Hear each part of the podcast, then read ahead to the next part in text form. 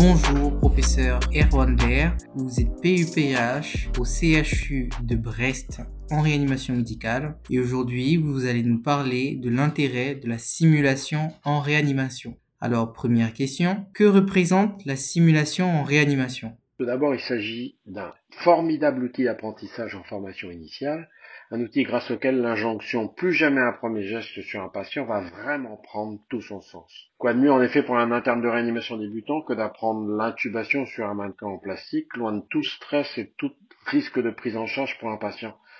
Ce d'autant que sur ce mannequin en plastique, il va également être possible de modifier certains éléments physiologiques tels que la grosseur de la langue ou encore la rigidité de la nuque. Et il ne faut pas oublier non plus que, outre l'acquisition d'un certain niveau de compétence, la réalisation de ces premiers gestes sur ce mannequin va également permettre de diminuer le stress initial de l'interne et donc d'optimiser sa performance ultérieure. Et outre la performance de la simulation en formation initiale, c'est également un très bon outil de maintien des compétences et donc en formation continue en particulier en ce qui concerne le travail en équipe multiprofessionnelle. Et en cela, c'est clairement le seul moyen de permettre l'entraînement d'une équipe globale, à la fois les médicaux et les paramédicaux, afin vraiment de mieux travailler ensemble, de développer des compétences communes. Il s'agit du seul moyen en particulier d'acquérir des compétences dans le domaine de la communication, mais également dans la gestion de l'équipe, le leadership, ou encore des compétences en termes de communication auprès des familles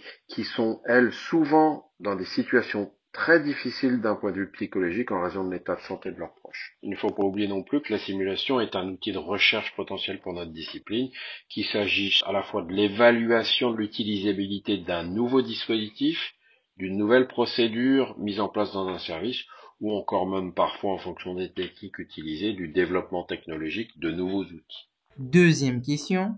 Quelles sont les différentes formes existantes de simulation en réanimation? La première forme de simulation qui nous vient à l'esprit, et nous l'avons déjà évoqué, c'est la simulation procédurale pour l'acquisition des compétences techniques, donc des simulations de gestuels. Alors, nous allons utiliser dans la majorité des cas des, des simulateurs plutôt dites basse fidélité qui vont être dédiés au seul apprentissage de ce geste comme par exemple une tête d'intubation. Alors, mais à côté de ces mannequins dits de basse fidélité, nous allons de temps en temps pouvoir utiliser des mannequins dits de haute fidélité qui vont, eux, vont reproduire soit des images de haute qualité, soit des instruments avec un retour de force, c'est-à-dire la sensation de se rapprocher le plus possible de la vraie vie. Et ces types de simulateurs, qui sont bien entendu beaucoup plus coûteux que les, simulateurs de gestuels ordinaires, bah, peuvent nous servir par exemple euh, pour l'apprentissage de l'échocardiographie, de l'endoscopie, bronchique ou digestif. Alors ces simulateurs coûteux ont vraiment montré leur, efficacité en termes d'optimisation de la courbe d'apprentissage en réanimation.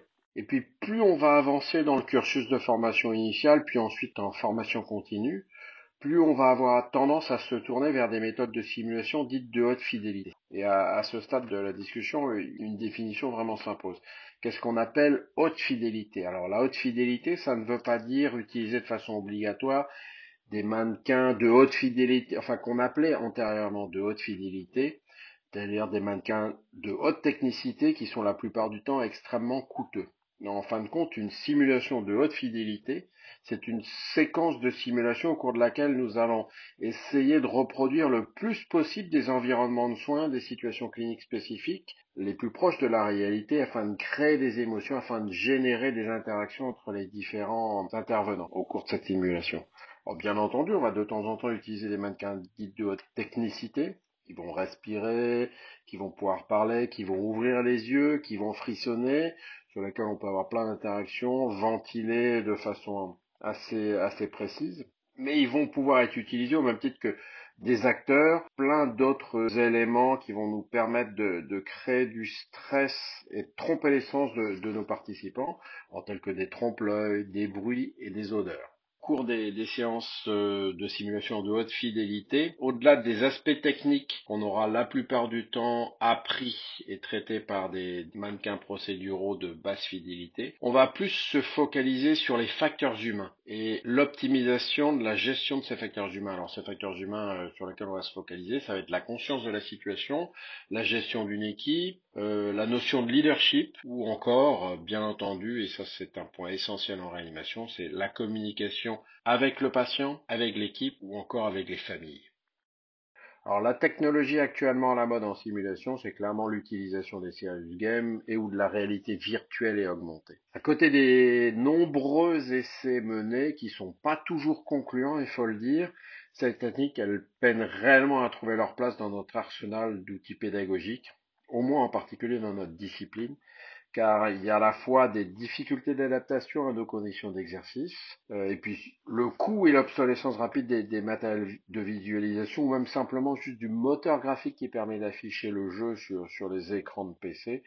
vont, vraiment gêner leur utilisation au quotidien et puis surtout le maintien de leur utilisation dans le temps. Puis il faut pas non plus oublier que développer un jeu vidéo génère un, coût de développement qui est majeur, qui dépasse très souvent les dizaines de milliers d'euros, ce qui rend euh, leur utilisation dans le domaine universitaire quasiment impossible au quotidien.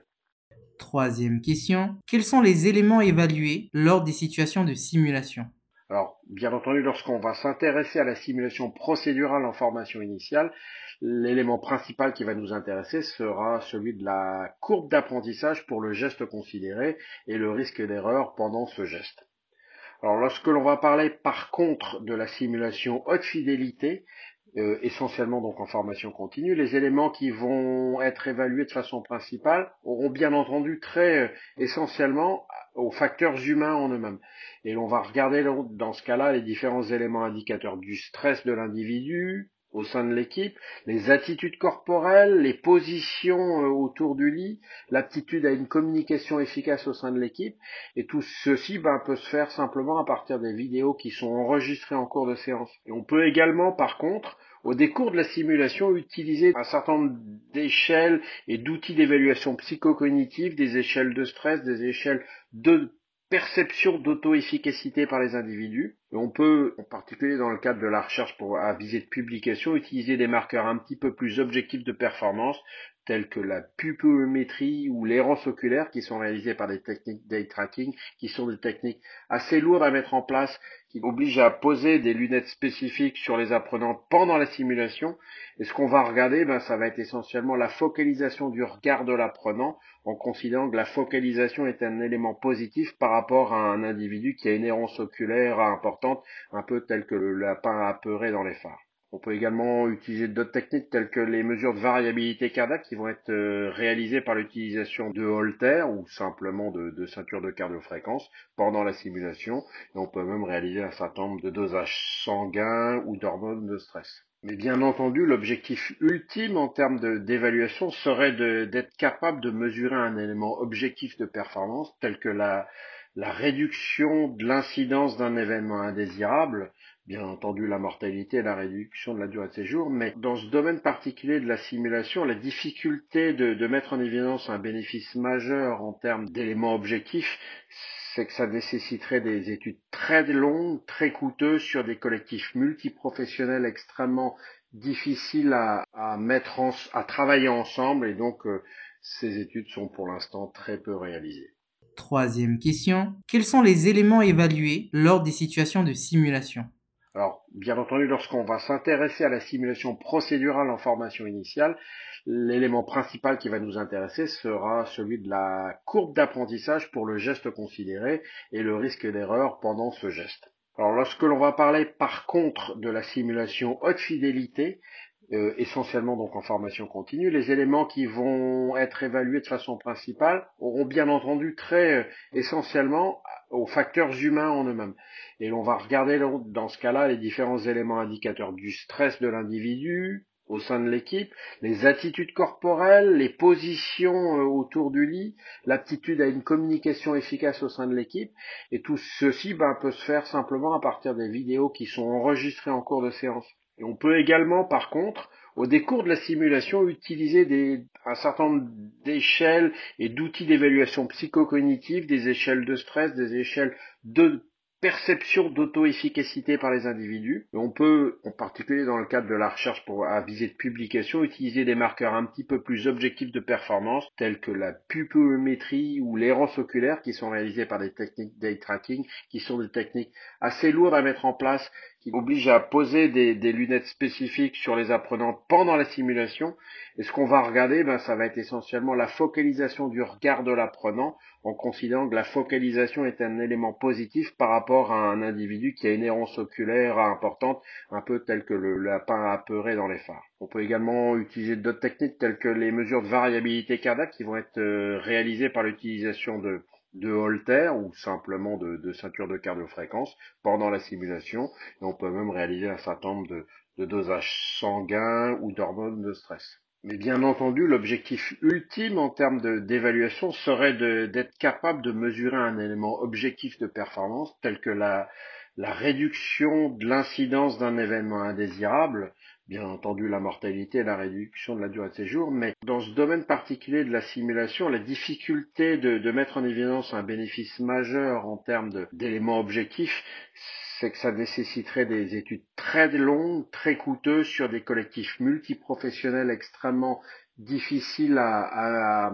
mettre à travailler ensemble et donc euh, ces études sont pour l'instant très peu réalisées. Quatrième question. Existe-t-il des données d'évaluation de l'intérêt de la simulation en général et en réanimation en particulier? Le, rapport de mission de l'HAS sur la simulation en 2012 soulignait le, caractère indiscutable de l'amélioration du savoir-faire et du savoir-être qui était induit par l'utilisation de la simulation. Et en réanimation, plus particulièrement, euh, certaines études ont très clairement démontré le bénéfice en termes d'amélioration de la courbe d'apprentissage des gestes après l'utilisation standardisée de la simulation procédurale couplée la plupart du temps à des apprentissages théoriques usuels. Alors ça a été clairement démontré en particulier dans le domaine de l'arrêt cardio-circulatoire, de la pose de cathés veineux centraux ou de cathés artériels, mais également de la réalisation d'une échographie euh, cardiaque qu'elle soit transthoracique ou transœsophagienne, ou encore de la pose de drain pleuraux. Concernant l'amélioration de la performance globale au sein d'une équipe ou d'une institution, donc essentiellement en formation continue, les données actuellement disponibles qui évaluent des impacts forts sont plutôt rares et leur méthodologie est malheureusement encore vraiment imparfaite. Alors, il a quand même été démontré au sein de plusieurs hôpitaux, en particulier que la combinaison de programmes pédagogiques associant enseignement traditionnel et simulation procédurale, et en particulier dans le domaine de la pose des cathéters veineux centraux, permettait au sein des hôpitaux impliqués dans le programme de formation de réduire l'incidence des bactériémies par rapport à l'incidence observée dans les hôpitaux comparateurs qui ne bénéficiaient pas de ce programme de simulation. Ce qui a également été démontré, malheureusement, c'est que cet effet bénéfique avait tendance également à se dissiper au fil du temps et on dit en général que cet effet ne persiste pas au-delà du quatrième mois post-enseignement, vraisemblablement en raison de la rotation des équipes et d'un effet non rémanent de ce transfert de connaissances. Il semble donc que Tel Sisyphe sur son rocher, la, formation par simulation nécessite vraiment d'être reprogrammée de façon régulière au sein d'une équipe afin de maintenir un bénéfice que l'on aurait pu observer. Alors, diverses études qui ont été, elles, focalisées sur des marqueurs pronostiques moins forts ont par contre mis en évidence des bénéfices non négligeables, tels qu'au moins une amélioration significative du sentiment personnel d'auto-efficacité, et on sait que ce sentiment personnel d'auto-efficacité, lorsqu'il est amélioré, permet également de favoriser le transfert des apprentissages. On a également démontré que la simulation permettait d'améliorer la performance cognitive et également la, la conscience de la situation, euh, en particulier dans, dans, le domaine de la gestion de crise. Puis pour terminer, d'autres études ont quant à elles également démontré qu'on permettait d'améliorer la compétence relationnelle au sein d'une équipe par le biais de la simulation. Et une étude randomisée française récente, publiée dans une grande revue euh, à comité de lecture, a quant à elle démontré également un impact majeur de, la simulation sur la réduction du syndrome d'épuisement professionnel des soignants en réanimation. Merci, professeur Erwan Lair, de nous avoir parlé de l'intérêt de la simulation en réanimation, qui est un sujet d'intérêt.